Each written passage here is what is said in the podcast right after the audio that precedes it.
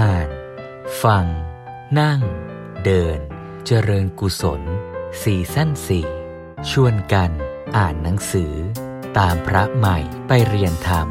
ธรรมนิพนธ์ของสมเด็จพระพุทธโฆษาจารย์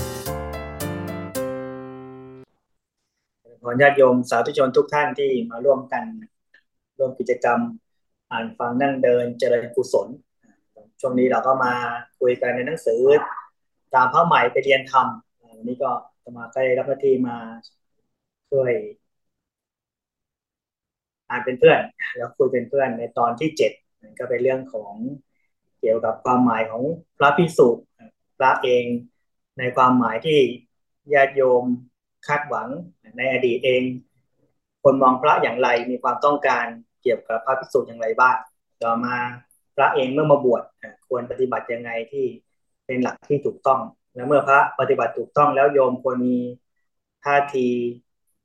ความต้องการอย่างไรกับพระพิสุสงฆ์ถ้า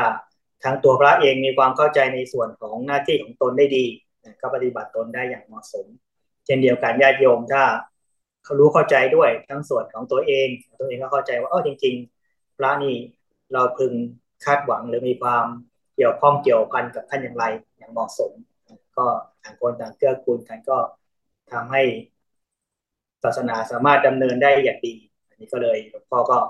หยิบยกเรื่องนี้มาให้พระใหม่ได้ฟังดังนั้นโดยเนื้อหาโดยส่วนใหญ่ก็คงเน้นให้พระทำความเข้าใจตนเองว่าพึงปฏิบัติหน้าที่อย่างไรบ้าง แล้วก็ให้เข้าใจว่าคนมองเราอย่างไรที่ถูกเป็นอย่างไรที่ผิดเป็นอยังไงเพื่อให้เกิดความเข้าใจได้ถูกต้องมากขึ้น ซึ่งในเนื้อหาเองก็มีเนื้อความ ค่อนข้างครบถ้วนมากต้องครบถ้วนเดี๋ยวพออาจารย์หญิงอ่านได้ฟัง แล้วก็เราได้ฟังร่วมกันก็น่าจะเข้าใจชัดเจนขึ้น ซึ่งโยมอาจจะเคยอ่านเคยฟังมาแล้ว ก็ถือว่าหมอทบทวนกันอีกครั้งหนึ่งฟังบ่อยๆหลาย ๆ ครั้งก็เข้าใจได้ลึกซึ้งได้ชัดเจนมากขึ้นก็เดี๋ยวพออ่านเสร็จก็อาจจะมาคุยมาตั้งข้อสังเกตเพิ่มเติมภายหลัง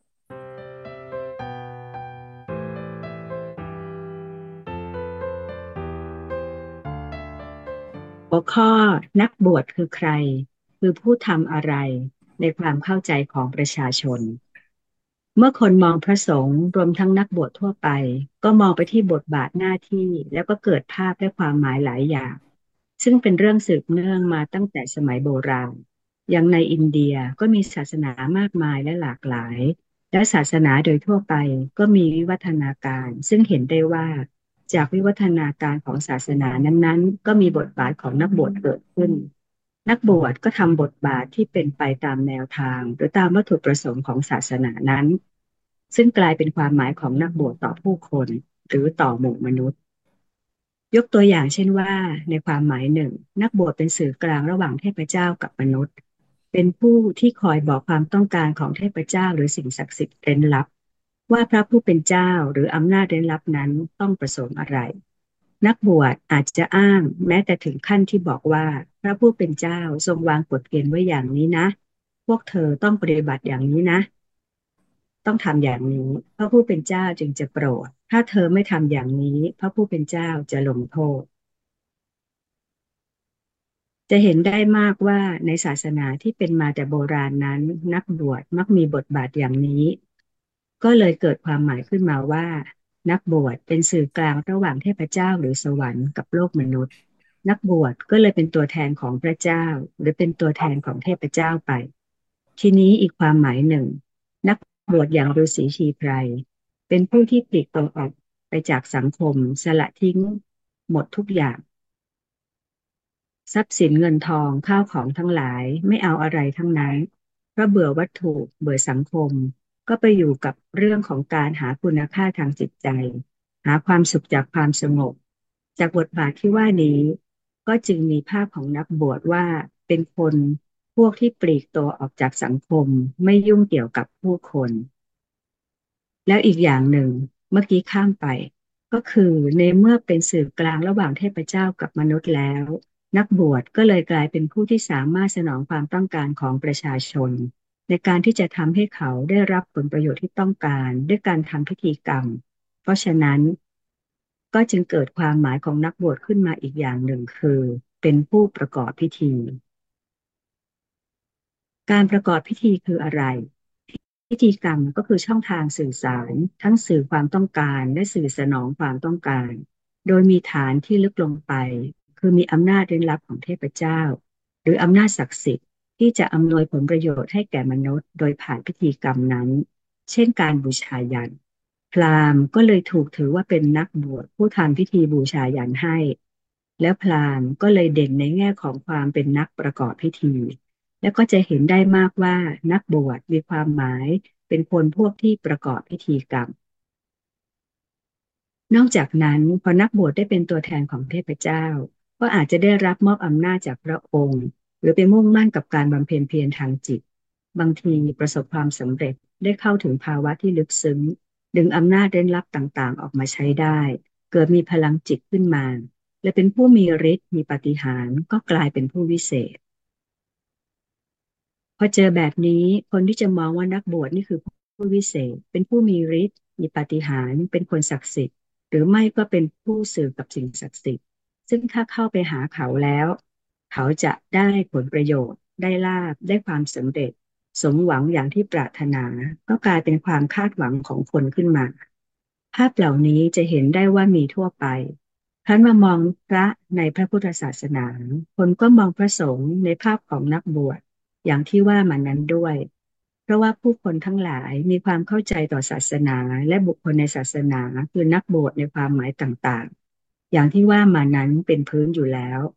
แม้มานับถือพระพุทธศาสนาความเข้าใจแบบนั้นก็มาครอบนำนำจิตนำใจ ให้คิดหมาย ให้คาดหวังและให้เห็นไปอย่างนั้น ทีนี้เราก็มาตรวจสอบกันดูว่าความหมายไหนจึงจะถูกต้องตามหลักพระพุทธศาสนา อันไหนเป็นความหมายที่พระพุทธเจ้าทรงต้องการ ความหมายที่ว่ามาแล้วนั้นยังไม่ถูกตรงยังไม่ชัด แต่ก็ไม่ใช่ว่าจะผิดไปหมด ก็เป็นภาพที่มีประโยชน์อยู่ เพราะว่าอย่างน้อยมันก็เป็นเรื่องที่ทำให้คนหันไปสนใจอะไรอะไรอีกด้านหนึ่ง ที่ไม่ใช่จมอยู่กับเรื่องของความเป็นอยู่ในชีวิตประจำวันที่วุ่นวายของเขา แล้วก็อาจจะเป็นช่องทางหรือเป็นสื่อที่จะนำคนออกไปค้นหาสิ่งที่ประณีตลึกซึ้งกว่า เรื่องที่เขาจำเจ หรือสารวนกันอยู่นั้น ที่ว่ามีประโยชน์อยู่บ้าง ก็เช่นว่า นักบวชเป็นสื่อกลางระหว่างโลกแห่งรูปธรรม กับโลกแห่งนามธรรมที่มองไม่เห็น อย่างไรก็ตาม นามธรรมที่ว่านี้มักจะคิดกันไปถึงพลังศักดิ์สิทธิ์ที่กุมอำนาจเร้นลับเสียมากกว่า ไม่ใช่นามธรรมในความหมายของคุณธรรมความดี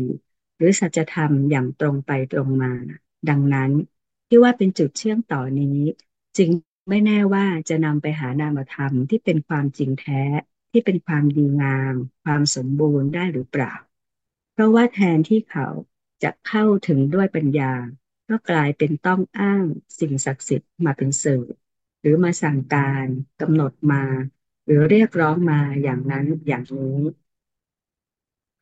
ทีนี้ถ้านักบวชเป็นคนดี ก็จะอ้างอำนาจลึกลับ หรืออำนาจยิ่งใหญ่ของเทพเจ้ามาสั่งการกำหนดให้สังคมประพฤติดีงามอย่างที่ว่าให้มีศีลธรรมหรือจริยธรรม โดยเรียกร้องจากพวกมนุษย์นี้ว่า เทพเจ้าทรงมีอำนาจดลบันดาลนะ พวกเธอจะต้องประพฤติดี ต้องเว้นจากความชั่ว ถ้าพวกเธอเว้นจากความชั่ว และประพฤติดีตามคำสอนของพระองค์ เทพเจ้าก็จะโปรด แต่ถ้าพวกเธอละเมิดฝ่าฝืน พระผู้เป็นเจ้าก็จะพิโรธ แล้วก็จะทรงลงโทษ ด้วยการอ้างอำนาจเร้นลับนี้ นักบวชหรือผู้กว้างๆว่าศาสนาก็สามารถต้องตั้งข้อกำหนด เรียกร้องทางศีลธรรมได้ ศาสนาจึงมาช่วยตรงนี้ คือตรงที่ว่าเป็นสื่อยึดดึงรั้งไว้ ไม่ให้คนตกจมลงไปในความชั่วร้าย หรือเหนี่ยวขึ้นไปสู่สิ่งที่ดีงามยิ่งขึ้น อย่างน้อย เมื่อคนมาหานักบวช ด้วยการที่มีความเข้าใจว่าศักดิ์สิทธิ์มีอำนาจเร้นลับยิ่งใหญ่ โดยที่นักบวชเป็นสื่อกลาง หรือแม้แต่ตัวนักบวชเองมีอำนาจศักดิ์สิทธิ์เป็นผู้พิเศษ นักบวชหรือศาสนาแบบที่ว่านั้นก็ช่วยได้ตรงนี้ พร้อมกันนั้นก็ได้อีกอย่างหนึ่ง คือคนมีทุกข์ร้อน มีภัยอันตราย มีความหวาดกลัว มีความกลุ้มกังวล อะไรต่างๆ มาหาแล้ว ก็ได้สิ่งที่ช่วยปลอบประโลมให้สบายใจ หายทุกข์ หายร้อน หรือเบาบางลง ถ้านอนไม่หลับก็กลับนอนได้ดีขึ้น นี่คือได้เครื่องกล่อมใจไป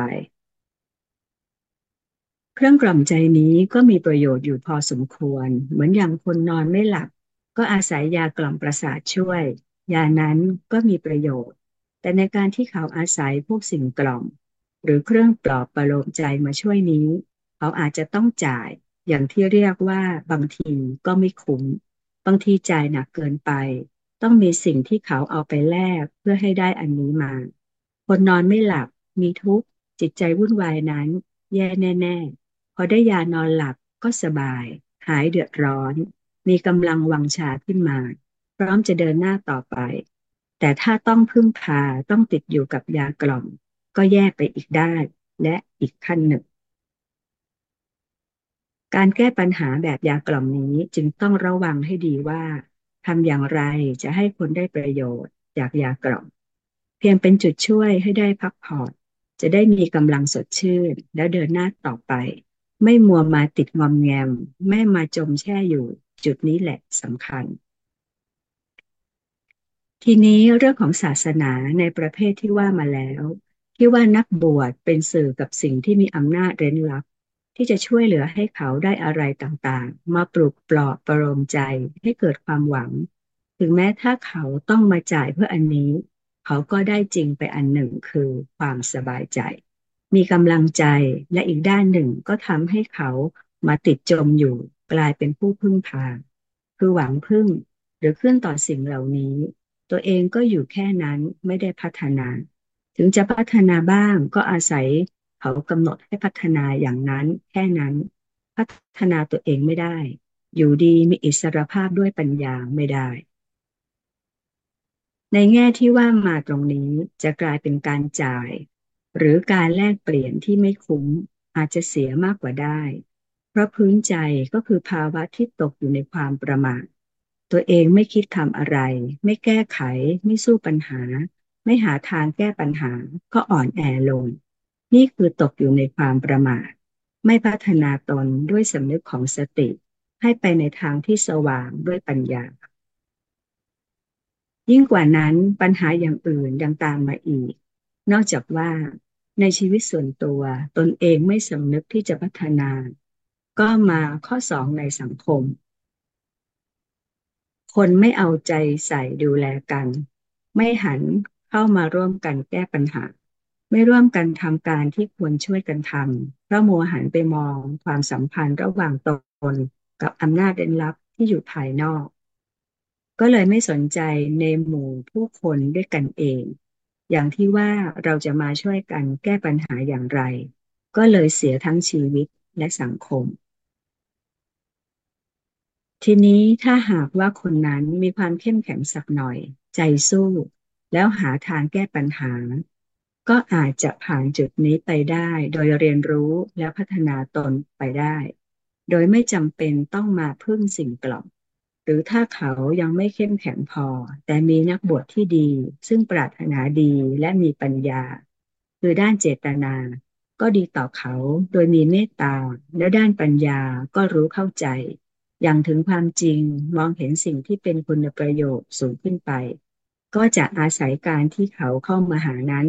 ชักนำเขาขึ้นสู่สิ่งที่สูงขึ้นไปได้ ในเรื่องนี้แม้แต่พระสงฆ์ในพุทธศาสนาก็อาจจะใช้เป็นเทคนิคในการที่ว่า เพราะคนเขายังอ่อนแอเขามาโดยหวังพึ่ง ก็ให้เขาได้ความปลุกปลอบประโลมใจไป ก็ถือว่าได้ไปขั้นหนึ่ง แต่พระต้องไม่ให้เขาติดหรืองานหรือตันหรือจมอยู่แค่นั้น แต่ต้องแนะนำต้องนำทางให้ไปถึงปัญญา ที่จะให้เขาพัฒนาตัวเองต่อไปได้ นี่ก็เหมือนเป็นบันไดที่ช่วยพาพาให้เขาเดินต่อขึ้นไป ไม่ให้จบลงด้วยปัญหาที่กลายเป็นว่า มาทำให้ติดจมอยู่ตรงนั้น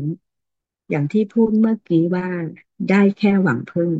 แล้วพอมีเครื่องกล่อมใจให้สบายได้ ก็หยุดแล้วก็รอคอยผลที่ท่านจะดลบันดาลให้ นี่คือตกอยู่ในความประมาทไม่แก้ไขปรับปรุงไม่พัฒนาตัวเอง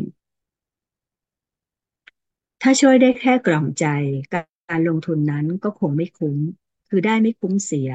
เมื่อมองในแง่สังคมก็เป็นการสูญเสียมากด้วย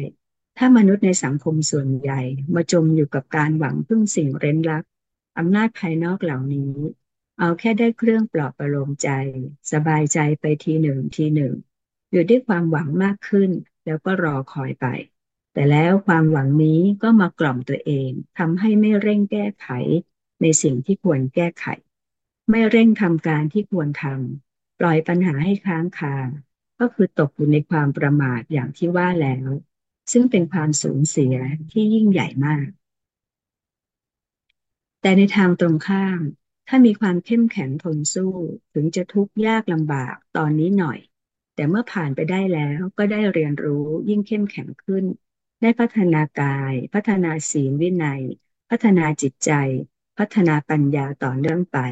แล้วก็เดินหน้าได้ดีขึ้นดีขึ้น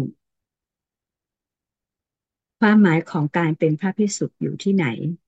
ทีนี้ก็มาดูว่า ภาพ บทบาทและความหมายของนักบวชอย่างไหนที่พระพุทธศาสนาต้องการ เราถือว่าพระสงฆ์มีความหมายและบทบาทอะไร ที่ถูกต้องแท้จริง บทบาทของนักบวชที่ว่ามาข้างต้นนั้น พระพุทธเจ้าทรงพบผ่านมาหมดแล้ว โดยเฉพาะพราหมณ์นี่ชัดเจน คือเป็นผู้บูชายัน การบูชายันก็ทำให้คนมีความหวัง คนที่ถือพราหมณ์นั้นหวังพึ่งเทพเจ้า เช่น พระพรหมพระอัคคณีพระประชาบดีเป็นต้น ก็คิดว่าท่านคง จะมาช่วย จึงหาเครื่องเส้นไป ทีนี้ก็เป็นทางหาผลประโยชน์ของพราหมณ์ด้วย พราหมณ์ก็บอกสิว่า เทพเจ้าองค์นี้เก่งในทางบรรดาเรื่องนี้เรื่องนี้ องค์นี้เก่งทางลาองค์นี้เก่งทางยศตำแหน่ง องค์นี้เก่งทางผู้ครองอะไรอย่างนี้แล้วก็บอกต่อไปว่าเทพเจ้าองค์นี้ชอบเครื่องเส้นอย่างนั้น องค์นั้นชอบเครื่องเส้นอย่างนี้ เมื่อเป็นอย่างนี้คนที่จะเส้นสวงบูชายันจะไปทำเองได้อย่างไร เมื่อไม่รู้ก็ต้องมาหาผู้เชี่ยวชาญ คือพราหมณ์สิ พราหมณ์ท่านจะได้จัดให้ เป็นอันว่าคนก็ต้องมาหาพราหมณ์ พราหมณ์ก็จัดพิธีให้ทีหนึ่งทีหนึ่ง ก็ได้สตางค์เยอะเลยกลายเป็นระบบผลประโยชน์ขึ้นมา แล้วก็เกิดผลเสียแก่สังคมในแง่ต่างๆ จุดสำคัญก็อยู่ที่ว่าคนมัวจ้องมัวจมอยู่กับการหวังพึ่ง อยู่กับเครื่องกล่อมอยู่กับสิ่งประโลมใจ ได้มีความหวังแต่ลงทุนสูญเสียมาก ไม่คุ้มกัน เพราะมันขัดขวางการพัฒนาชีวิตพัฒนาสังคมเสียไปหมด สภาพอย่างนี้เป็นของเด่นในอินเดียที่สมัยนั้นเรียกว่าชมพูทวีพระพุทธเจ้าได้ทรงประสบ ก็จึงได้ทรงดึงคนจากเทพมาสู่ธรรม ซึ่งจะได้อธิบายกันต่อไป โดยให้มาอยู่กับความเป็นจริง ความเป็นเหตุเป็นผลตามกฎเกณฑ์แห่งเหตุปัจจัยในธรรมชาติ ให้ใช้ปัญญาศึกษา แม้ว่าอาจจะเหนื่อยหน่อย ไม่ง่ายเหมือนไปหาพรามแล้วก็โยนภาระไปเลย คือพอไปหาพรามเราก็ไม่ต้องทำอะไร มันก็สบาย คนก็ชอบ ตัวเองไม่ต้องทำอะไร จะขอจากพระ เป็นเจ้า ต้องทำพิธีก็เอาเครื่องเส้นไป แล้วก็ยกภาระให้แก่พรามซึ่งเป็นเจ้าพิธี พรามก็จัดการให้ด้วยการทำพิธีบูชายัน ตัวเองก็มานอนฝันสบาย ก็รอไป แต่ตัวเองไม่ได้ทำอะไรที่เป็นของแท้จริง เอาสาระไม่ได้ เมื่อพระพุทธศาสนาเกิดขึ้นมา ก็บอกว่าความจริงเป็นเรื่องธรรมดาของธรรมชาติ เป็นกฎเกณฑ์แห่งเหตุปัจจัย ที่เป็นไปโดยสัมพันธ์กัน มนุษย์ต้องการผลใด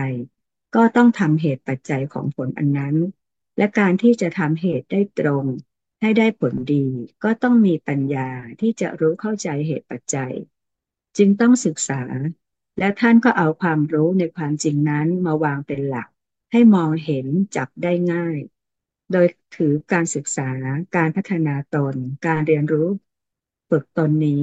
เป็นหน้าที่หลักในชีวิตของเรา การฝึกการศึกษา การพัฒนากาย พัฒนาศีลวินัย พัฒนาจิตใจ และพัฒนาปัญญานี่แหละ ที่จะทำให้ชีวิตดีงาม มีแก่นสารอย่างแท้จริง ได้สิ่งที่เป็นสาระ ได้แก่น ได้เนื้อจริง ๆ ไม่ใช่ได้เพียงสิ่งกล่อมพอให้สบายใจไปชั่วคราว เพราะฉะนั้นเราจะต้องอดทนเอาหน่อย ต้องเข้มแข็ง พระพุทธเจ้าจึงต้องทรงปลุกใจคนให้ลุกขึ้น ดังที่ตรัสเป็นคาถาธรรมบทว่า อุทหะทะนิสีพะทะทันหังสิกหะทะสันติยา ลุกขึ้นเถิด เธอทั้งหลาย มานั่งกันเถิด จงศึกษาเพื่อสันติให้จริงจังเถิด ย้ำว่าคนเรานี้มีความโน้มเอียงที่จะอ่อนแอ ชอบตามใจตัว อยากเอาง่ายๆ แต่คนที่จะฝึกตัวจะพัฒนาตนนี้มันยากหน่อย ต้องเข้มแข็งต้องสู้ อย่างน้อยต้องเริ่มใช้ปัญญา ต้องรู้คิด ต้องคิดโดยมีความรู้ พอเจอปัญหาแล้วต้องคิดว่าจะแก้ไขอย่างไร ต้องสืบสาวค้นหาเหตุปัจจัย นี่มันยาก ไม่เหมือนอย่างที่ว่าเจอปัญหาแล้วโยนปัญหาไปให้เทวดาแก้ อย่างนี้สบายกว่า แต่อย่าเอาเลย ไปไม่ไกล ไม่มีอิสรภาพ พระพุทธเจ้าทรงมาปลุกใจคนว่า เธอต้องเข้มแข็งนะ มนุษย์นี้เป็นสัตว์ที่ฝึกได้ การที่จะมีชีวิตดีงามได้ ต้องเรียนรู้ฝึกฝนพัฒนาตน ก็ปลุกใจกันหนัก พระพุทธเจ้าต้องทรงวางพระองค์เป็นตัวอย่างว่า จะเป็นพระพุทธเจ้าได้ ต้องบำเพ็ญบารมี ต้องทำความดีที่เป็นคุณธรรมอย่างสูงสุด อย่างที่ไม่มีใครอื่นทำได้ ต้องเข้มแข็งจริง ๆ แต่ขนาดปลุกใจกันอย่างนี้ ชาวพุทธยังถอยเลย อ้าว ไปเสียแล้ว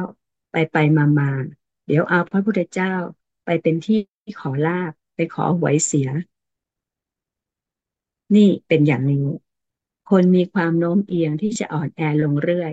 มักตามใจตัวเอง ชอบสบาย รอให้เขาเอาอะไรมากล่อม นี่แหละลัทธิกล่อมก็เลยอยู่ได้เรื่อยไป ทีนี้พระของเรานั้นที่เกิดขึ้นมาท่ามกลางสภาพอย่างนี้ ก็เหมือนทวนกระแสอยู่แล้ว พระพุทธเจ้าต้องทรงสร้างภาพใหม่ ตั้งความหมายใหม่ให้แก่พระสงฆ์ ในการนี้ความหมายเก่าบางอย่างก็เอาเข้ามาได้บ้างในบางแง่ ดังที่เราจะเห็นว่าภาพของพระสงฆ์นี้ มีความหมายบางอย่างของเดิมติดมา เช่น ความหมายว่าเป็นผู้สละ เช่น สละทรัพย์สิน สิ่งของสละละเย่าเรือน เดินไปทางไหน ที่จะเป็นผู้ไม่ยึดติดถือมั่นในสิ่ง ทั้งหลาย นี่ก็คือความหมายอย่างที่รู้กันอยู่แล้ว แต่ไม่ได้ยอมรับไปถึงความหมายเดิมของเขาที่ว่าตัดขาดจากสังคม ปลีกตัว ไม่เอาเรื่องเอาราวกับใคร อย่างนี้พระพุทธศาสนาไม่เอาด้วย ดังที่ได้อธิบายไปแล้วในครั้งก่อน ทีนี้อะไรล่ะ คือภาพที่ต้องการสำหรับพระสงฆ์พระพุทธเจ้าตรัสไว้หลายแห่ง อย่างในหลักที่เรียกว่า โอวาทปาติโมก ที่ถือว่าเป็นหัวใจของพระพุทธศาสนาที่ทรงแสดงในวันมาฆบูชา นั่นก็ชัด มีลักษณะของบรรพชิตหรือสมณะด้วย ขอยกมาให้ดู ในโอวาทปาติโมกนั้น เมื่อทรงประกาศหลักการและจุดหมายของพระพุทธศาสนาที่ว่าขันตีปรมังตโปตีติขา นิพพานังปรมังวัทันติพุทธา เสร็จแล้วก็ตัดต่อไปว่า นาหิปะพชิโต ปะรูปคาตี ผู้ทำร้ายคนอื่นไม่ใช่บรรพชิต สมโนโหติปรังวิเหทยันโต ผู้เบียดเบียนคนอื่นไม่เป็นสมณะ นี่ใช่ไหม ตรงนี้แหละคือลักษณะของบรรพชิต ความหมายของการเป็นบรรพชิตและเป็นสมณะก็คือ เป็นผู้สงบ ไม่เบียดเบียน ไม่ทำร้าย ภาพของพระอย่างหนึ่งที่ได้ตรงนี้ คือเป็นสัญลักษณ์ของความไม่มีภัย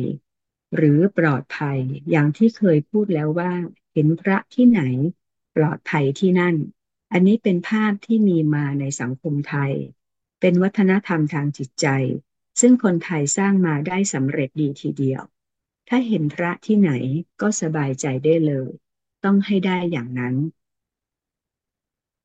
ความไม่มีภัยนี้ทำให้เกิดความรู้สึกมั่นคง อย่างคำที่ฝรั่งชอบพูดกันนักว่า security อันนี้ถือเป็นศัพท์สำคัญเลยนะ พอเห็นพระแล้วควรมีความรู้สึกอันนี้ ซึ่งถ้าจะใช้คำไทยให้ตรง ควรพูดว่ามีความเกษมคำว่า security นี้ที่จริงควรแปลว่าเกษม แต่เราแปลกันมาว่าความมั่นคง ความจริงไม่ได้ความหมายที่แท้ของฝรั่งศัพท์แท้ว่าเกษม นี้มันยิ่งกว่าปลอดภัย ของฝรั่งว่า security ก็ใกล้กันนี้ คือนอกจากไม่มีภัยแล้ว ยังมีความรู้สึกที่ปลอดโปร่งโล่งใจด้วยว่าจะไม่มีไม่มีภัยเข้ามาถึงได้ เหมือนคนที่อยู่ในน้ำถ้าเป็นถิ่นที่มีจระเข้ก็กลัวหรือหวาด แต่ถ้าเขาอยู่ห่างจากบริเวณที่ต้องห้าม หรือว่ายน้ำเก่ง ก็นับว่าปลอดภัย นั่นเป็นขั้นหนึ่ง แต่เมื่อไรเขาขึ้นฝั่งแล้ว ยืนบนฝั่งนั้นได้ นั่นคือเกษมตราบใดยังอยู่ในน้ำถึงแม้จะเก่งจะห่างออกไป ปลอดภัยได้ แต่ก็ไม่เท่ากับขึ้นไปยืนบนฝั่ง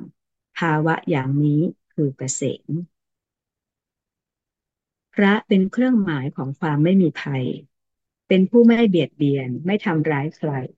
ทำให้ที่นั่นถิ่นนั้นเป็นแดงเกษม เพราะฉะนั้น เห็นพระที่ไหนก็รู้สึกปลอดภัยสบายใจ เป็นคุณลักษณะพื้นฐานอย่างหนึ่งที่สำคัญ อันเสริมสร้างสภาพจิตที่ดี และมีความหมายสำคัญต่อสังคมพร้อมไปด้วย โดยเป็นแบบอย่าง และนำทางสังคม ไปสู่ภาวะที่ไม่มีการเบียดเบียน ไม่มีเวรภัย บอกแล้วว่าในสังคมไทยที่สืบต่อกันมา ชาวบ้านเดินทางไปทางไหนพอเห็นพระก็รู้สึกเป็นสิริมงคล เพราะพระเป็นเครื่องหมายของความปลอดภัย คนเข้าไปในป่าไม่รู้ว่าโจรผู้ร้ายจะดักซุ่มอยู่ที่ไหน แต่พอไปเจอพระเข้าก็สบายใจ โอ้ ที่นี่ไม่มีภัยแน่ สบายใจได้ แล้วก็ลงนั่งยองๆยกมือท่วมหัว โดยมีความโล่งใจปลื้มใจเป็นความสุข เป็นอันว่าลักษณะที่เป็นภาพของพระอย่างหนึ่ง คือเป็นสัญลักษณ์ของความไม่มีภัย ทีนี้พอไม่มีภัยแล้ว จิตก็โปร่งโล่ง เข้ากับเรื่องที่พูดไปแล้ว คือต่อเข้ากับขั้นของการสร้างปสาทัศน์ถ้าเป็นพระดี พอพบพอเห็น นอกจากรู้สึกปลอดภัยแล้ว ก็ชื่นใจ มีจิตผ่องใส เลื่อมใส เป็นกุศลเกิดขึ้นในใจ พอสภาพจิตอย่างนี้เกิดขึ้นแล้ว จิตนั้นก็พร้อมที่จะเดินหน้า ก้าวขึ้นสู่ความดีงามทางจิตใจ และงอกงามทางปัญญาสูงยิ่งขึ้นไป โดยเป็นจุดที่ทำให้มีการสื่อสัมพันธ์เข้ามาหากัน แล้วพระก็จะได้แสดงธรรมเพื่อแก้ปัญหาชีวิต หรือทำให้มีการเรียนรู้อย่างใดอย่างหนึ่ง พูดง่ายๆก็คือทำให้เขาได้ปัญญาต่อไป เป็นอันว่า ได้ทั้งคุณค่าทางจิตใจและทางปัญญา ที่จะนำไปสู่พฤติกรรมที่ดีงามยิ่งขึ้น นี่คือเป็นโอกาสที่นำไปสู่บทบาทของพระในการให้ธรรมบทบาทของพระในขั้นที่ถูกต้อง ตรงแท้ตามหลักพระพุทธศาสนา มีความหมายที่สำคัญในเชิงนี้ ซึ่งไม่ติดอยู่กับความหมายที่ว่าเป็นผู้วิเศษ เป็นผู้มีฤทธิ์ปาฏิหาริย์ แม้ว่าความหมายเหล่านั้นก็ไม่ใช่ว่าจะเลวร้ายเสมอไป แต่อย่างที่ว่าแล้ว อันนั้นได้ประโยชน์ที่คลุมเครือ แต่มีโทษสำคัญที่ทำให้คนมาปากความหวังพึ่งไว้ เมื่อเจอกับพระแล้วถ้าได้ความปลอดโปร่งสบายใจ แต่ยังคิดหวังพึ่งให้ท่านทำนั่นทำนี่ให้ ก็ยังเป็นจิตที่ผูกมัด ไม่เป็นอิสระ ดังนั้นเมื่อทำให้เขามีความรู้สึกปลอด ลอดภัย จิตใจผ่องใส ซึ่งเป็นคุณภาพที่เกิดขึ้นในตัวของเขาเองแล้ว ก็เดินหน้าต่อไป ที่จะให้เขามีปัญญาจะได้เป็นอิสระในตัวเขาเอง พระพุทธศาสนาไม่ต้องการให้คนมาติดจมอยู่กับการพึ่งพา เพราะฉะนั้นจึงต้องมีการก้าวต่อไปในขั้นของปัญญาดังที่ว่าแล้ว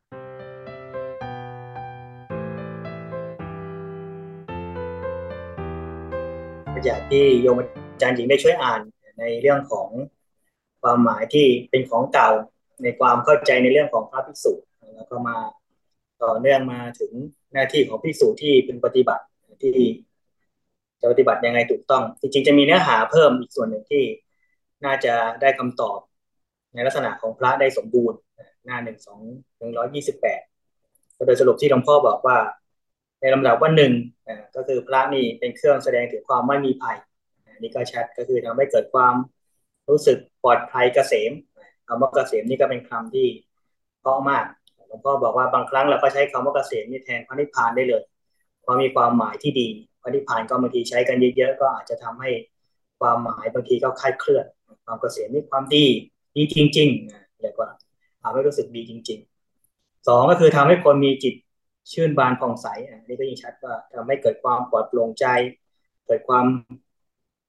รู้สึกว่าอยากจะเจริญกุศล รู้สึก อยากจะทำความดีให้มากขึ้น แล้วก็แบบที่สามพระก็เป็นแบบอย่างของชีวิตที่บำเพ็ญในเรื่องของไตรสิกขาที่จเจริญทำให้ชีวิตมีความงอกงามมีความสุขสงบอิ่มเต็มอยู่ภายใน ซึ่งก็ช่วยชักนำให้คนเจริญยิ่งในไตรสิกขายิ่งขึ้น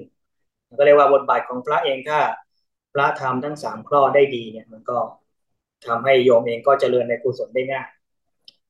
อย่างครั้งหนึ่งท่านเจ้าคุณมงคลก็เคยเล่าในอดีตวัดที่วัดก็มีพระน้อย แล้วก็ญาติโยมก็มาน้อยมาก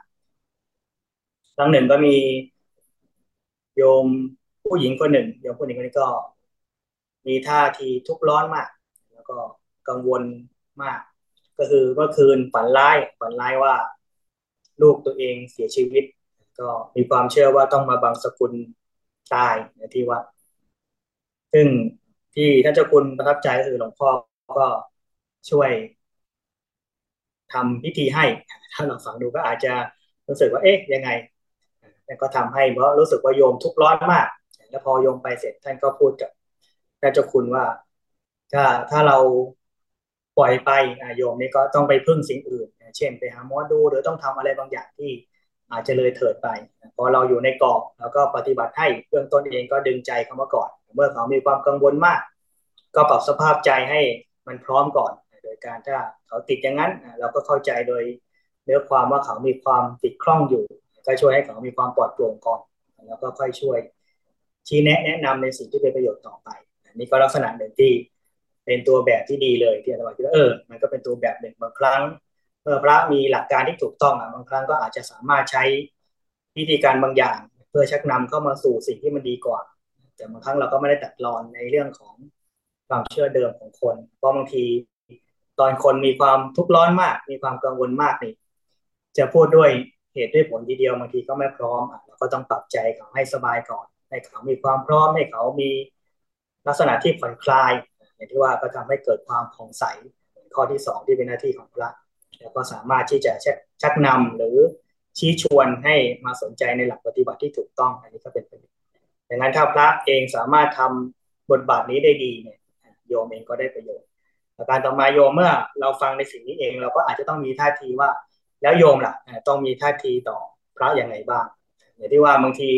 โยมเองก็เป็นตัว หรือเป็นฝ่ายกระตุ้นให้พระมีแนวโน้มบางอย่างที่อาจจะไม่ได้ถูกต้องนัก ก็รู้สึกว่าบางทีโยมก็คาดหวังในแง่ของ การให้พระเป็นผู้เจ้าพิธีกรรมเราก็จะเห็นพระในบทบาทเช่นงานศพเป็นต้นบางทีหรือบางทีบางงานบางอย่าง เช่น มีงานที่จะต้องทำบูญใหญ่ๆหลายๆครั้งก็นิมนต์พระไปแต่ก็ไม่ได้เป็นจุดที่จำเรียกว่า ไม่ใช่จุดสำคัญก็เอาไปแค่องค์ประกอบ ก็เห็นว่าจริงๆญาติโยมเองก็อาจจะไม่ได้ให้ความสำคัญที่ถูกต้อง พอให้ความสำคัญไม่ถูกต้องดีบางทีมันก็เลยทำให้การปฏิบัติต่อกันไม่ดี แล้วก็ไม่ได้ผลที่สมควรดังนั้นถ้าเราเข้าใจถูก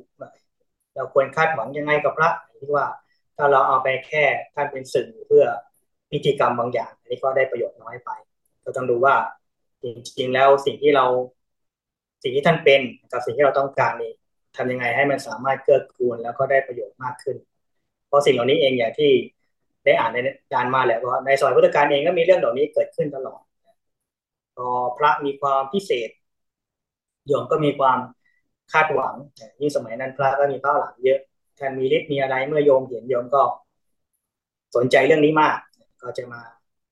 เรียกร้องท่าน เช่น เช่น ประวัติท่านปินโทระพารัตวาชะเนี่ยพอท่านแสดงฤทธิ์หลังจากนั้นมาท่านก็ไม่ได้พักเลย โยมมาก็อยากให้ท่านแสดงฤทธิ์ให้ดู ให้แสดงให้เห็น พระเจ้าถึงต้องบัญญัติห้ามไว้ว่า ไม่ควรทำอย่างนี้มันเป็นเรื่องที่ไม่เหมาะไม่ควรดังนั้นเองก็ต้องยอมรับว่าในส่วนหนึ่งเองสังคมมีความต้องการพระในรูปแบบที่เขาต้องการพระถ้าไม่มีหลักที่ปฏิบัติที่ถูกต้องก็ปฏิบัติเหมือนที่โยมต้องการก็เลยทำให้ผิดเพี้ยนต่อหลักการที่พึงปฏิบัติดังนั้นถ้าต่างคนต่างมีท่าทีหรือมีความเข้าใจในหลักปฏิบัติที่ถูกต้องก็จะเกื้อกูลกันได้ดี ชักนำท่านให้ เกิดความสนักรู้ในสิ่งที่เป็นประโยชน์ อันนี้ก็เรียกว่าก็มีส่วนที่เกื้อกูลกันทั้งสองฝ่าย บางครั้งโยมที่ปฏิบัติต่อพระอย่างถูกต้องดีงามบางทีก็กระตุ้นให้ท่านเจริญในกุศลได้มากขึ้น อย่างในสมัยพุทธกาลมีครั้งหนึ่งมีพระท่านหนึ่งท่านชื่อสังฆมิตรท่านก็อาศัยอยู่ในถ้ำวันหนึ่งท่านก็ออกมาบิณฑบาตวันนี้บิณฑบาตเร็วหน่อยกว่าปกติ มาถึงบ้านโยม ก็ได้ยินเสียงแม่ลูกคุยกัน แม่ก็คุยกับลูกสาวหนูเดี๋ยวแม่จะเข้าไปในเมือง เดี๋ยวเตรียมอาหารอาหารปราณีตให้พระคุณเจ้าด้วยเดี๋ยวแม่จะไปเมืองก่อน ลูกสาวก็ถามแล้วแม่ไม่ทานอะไรก่อนเลยแม่ก็บอกว่าเดี๋ยวทานแม่ทานข้าวเย็นนะน้ำผักดองพระได้ฟังก็ เอ๊ะทำไมให้ของปาณีตแก่เรา แต่ตนเองกินของ อันไม่ปาณีตอันมีรสที่ไม่ได้เลิศอะไร เขาปรารถนาสิ่งใดถึงได้กระทำดีต่อเราขนาดนี้แล้วก็น้อมใจคิดคิดว่าโอ้โยมเองก็ปรารถนาคุณความดีจะเกิดมีขึ้นกับตนก็พูดง่ายคือต้องการบุญนั่นเองแล้วก็กลับมาน้อมดูตนว่า เอ๊ะแล้วเรานี่สมควรแก่ เรียกว่าเป็นเนื้อนาบุญที่สมควรแก่โยมไหมเราดีพร้อมที่จะกระทำเรียกว่าการให้ที่สมควรหรือเปล่าแต่พี่เราตนเองโอ้ เรายังดีไม่พอท่านก็เลยกลับวันนี้ไม่รับบาตรก็กลับไปตั้งใจบำเพ็ญเพียรปฏิบัติ ถึงเวลาเมื่อตั้งใจบำเพ็ญปฏิบัติ ด้วยใจที่ดีงามแล้ว ก็บรรลุธรรมในวันนั้นบรรลุธรรมท่านเด็กท่านก็ตรวจสอบเวลาที่ยังอยู่ในช่วงเวลาเช้าเวลายังไม่ผ่านไปคิดว่าการบินบาตยังสามารถดำรงอยู่ได้อยู่ ก็ออกบินบาตโยมลูกสาวมาเห็นท่าน วันนี้เอ๊ะทำไมท่านดูสงบมองเยือกเย็นผ่องใส ก็ถวายทานด้วยความเลื่อมใสด้วยความดีเนี่ยโยมเองก็ได้บุญสมบูรณ์ก็ได้ทำกับพระหลานกันเองก็สำเร็จผลที่ดีด้วยความเห็นคุณความดีของโยมที่ปฏิบัติดีด้วยก็ทำให้ตั้งใจปฏิบัติมากขึ้น แล้วก็ได้ถึงสิ่งที่ดีงามก็คือบรรลุธรรมนั่นเองจะบอกว่าเมื่อต่างคนต่างปฏิบัติต่อกันด้วยความปรารถนาดีด้วยความเข้าใจมันก็เกื้อกูลกัน ก็ทำให้เกิดผลดีต่อกัน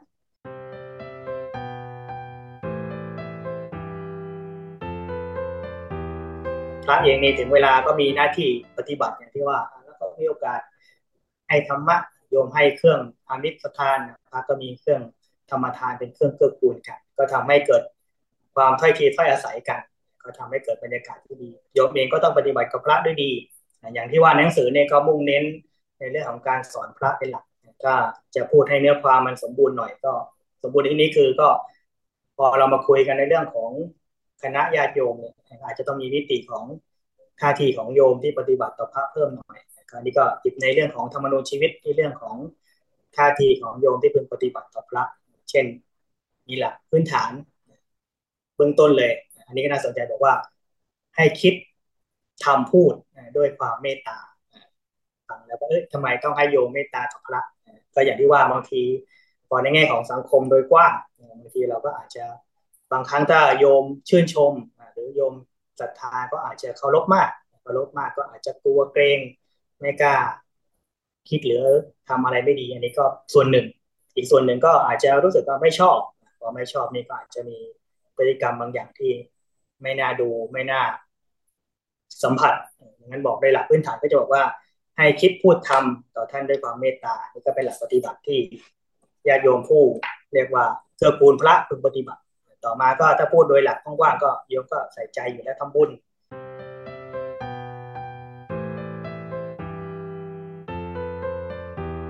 ต่อมาในสิ่งหนึ่งที่น่าสนใจอีกชุดหนึ่ง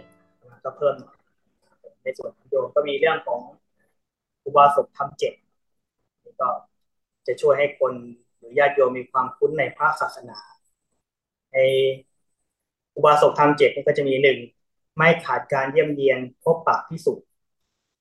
สองไม่ละเลยการฟังธรรมที่เราได้มาร่วม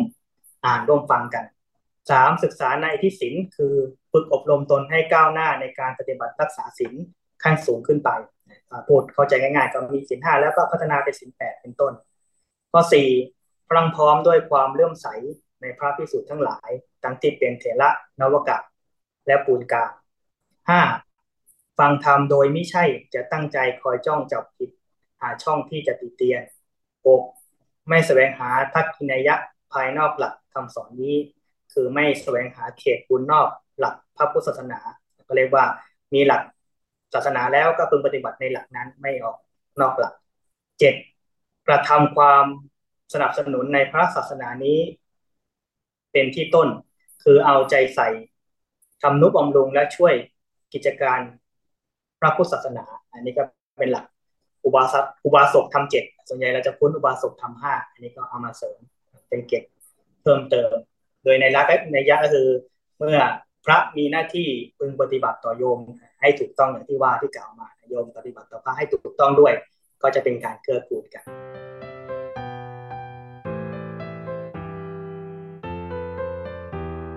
แล้วก็มีความหมายของคำว่าพระหน่อยความหมายท้ายๆเพื่อจะเข้ามาในเรื่องของการปฏิบัติ พระเองคำว่าภิกษุเนี่ยก็มี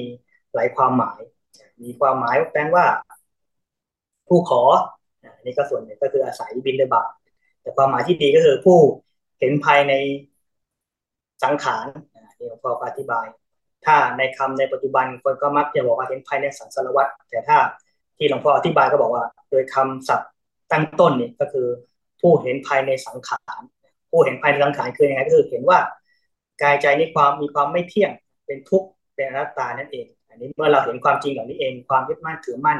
ในตัวตนเราก็น้อยลง อันนี้ก็น้อมมาที่ที่เราต้องมาฝึก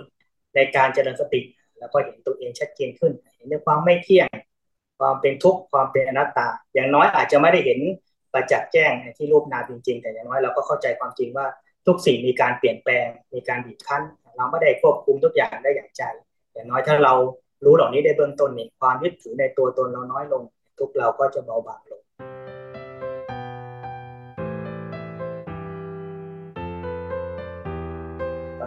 เชิญญาติโยมได้ร่วมกันปฏิบัติในช่วงสุดท้าย แล้วก็ฝึกเจริญสติกรรมฐานใดที่เราเคยฝึกจนชำนาญแล้ว แล้วก็น้อมใจมาปฏิบัติร่วมกันในช่วงสุดท้ายสักระยะหนึ่งเดี๋ยวก็จะได้ยินเสียงว่าสัญญาณระฆังเป็นเครื่องหมายบอกให้ยุติการ เข้ากรรมฐานแล้วยุติการเจริญสติแล้วเราก็จะมาปิดท้ายช่วงท้ายนิดหนึ่ง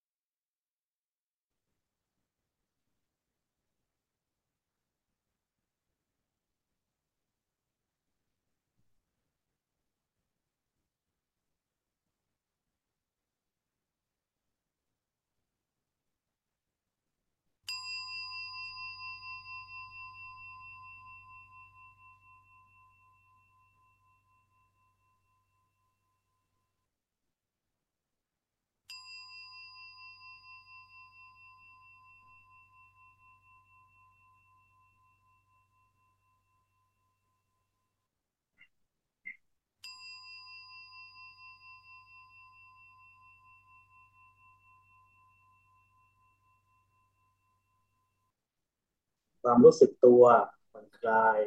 สบายสบายก็ได้ถือโอกาสได้เจริญสติร่วมกันช่วงท้าย วันนี้เราก็มาทำกิจกรรมอ่านฟังนั่งจะไม่ได้เดิน แล้วก็จะเดินกุศลร่วมกันในช่วงค่ำคืนเขาเวลาหนึ่งชั่วโมงก็แป๊บเดียว ก็เมื่อเรา เจริญกุศลอันนี้เราก็ได้สิ่งที่เรียกว่าเป็นคุณความดีติดในตัวเราครั้งหนึ่งหลวงพ่อสมเด็จมาเทศที่อุโบสถท่านก็บอกว่าถ้าเป็นญาติโยมเองบางครั้งในชีวิตมีกิจธุระการงานมาก ทั้งวันมีแต่เรื่องที่ทำให้เรากังวลเหนื่อยเวลาก่อนนอนท่านก็บอกว่าอย่างน้อย ให้สามารถยิ้มได้ ยิ้มให้ได้ก่อนนอน อย่างน้อยมันก็ได้ กลับมาอยู่กับตัวเองทำให้ใจเราสบายขึ้น แต่นี่เราดีกว่าเราก็ได้ฟังได้อ่านแล้วก็ได้เจริญสติด้วย ก่อนนอนแล้วก็เติมอย่างที่หลวงพ่อแนะนำแล้วก็สามารถยิ้มก่อนนอนได้ตื่นมาก็ยิ้มอย่างน้อยมันก็ปรุงแต่ง การยิ้มก็ช่วยปรุงแต่ง ใจเราได้ด้วยเหมือนกันกายกับใจก็เป็นของที่ประสานกัน ยิ้มก่อนนอนได้ตื่นมาก็ ตอนนอนก็มีโอกาสที่จะหลับสนิทขึ้น ตื่นมาก็ มีคำนี้ขึ้นไว้ก็เป็นเครื่องเตือนสติเราให้เรามีความผ่องใสจิตเราก็จะได้ไม่จมในอารมณ์ที่ไม่ดีอันนี้ก็ถือว่าก็เราก็ช่วย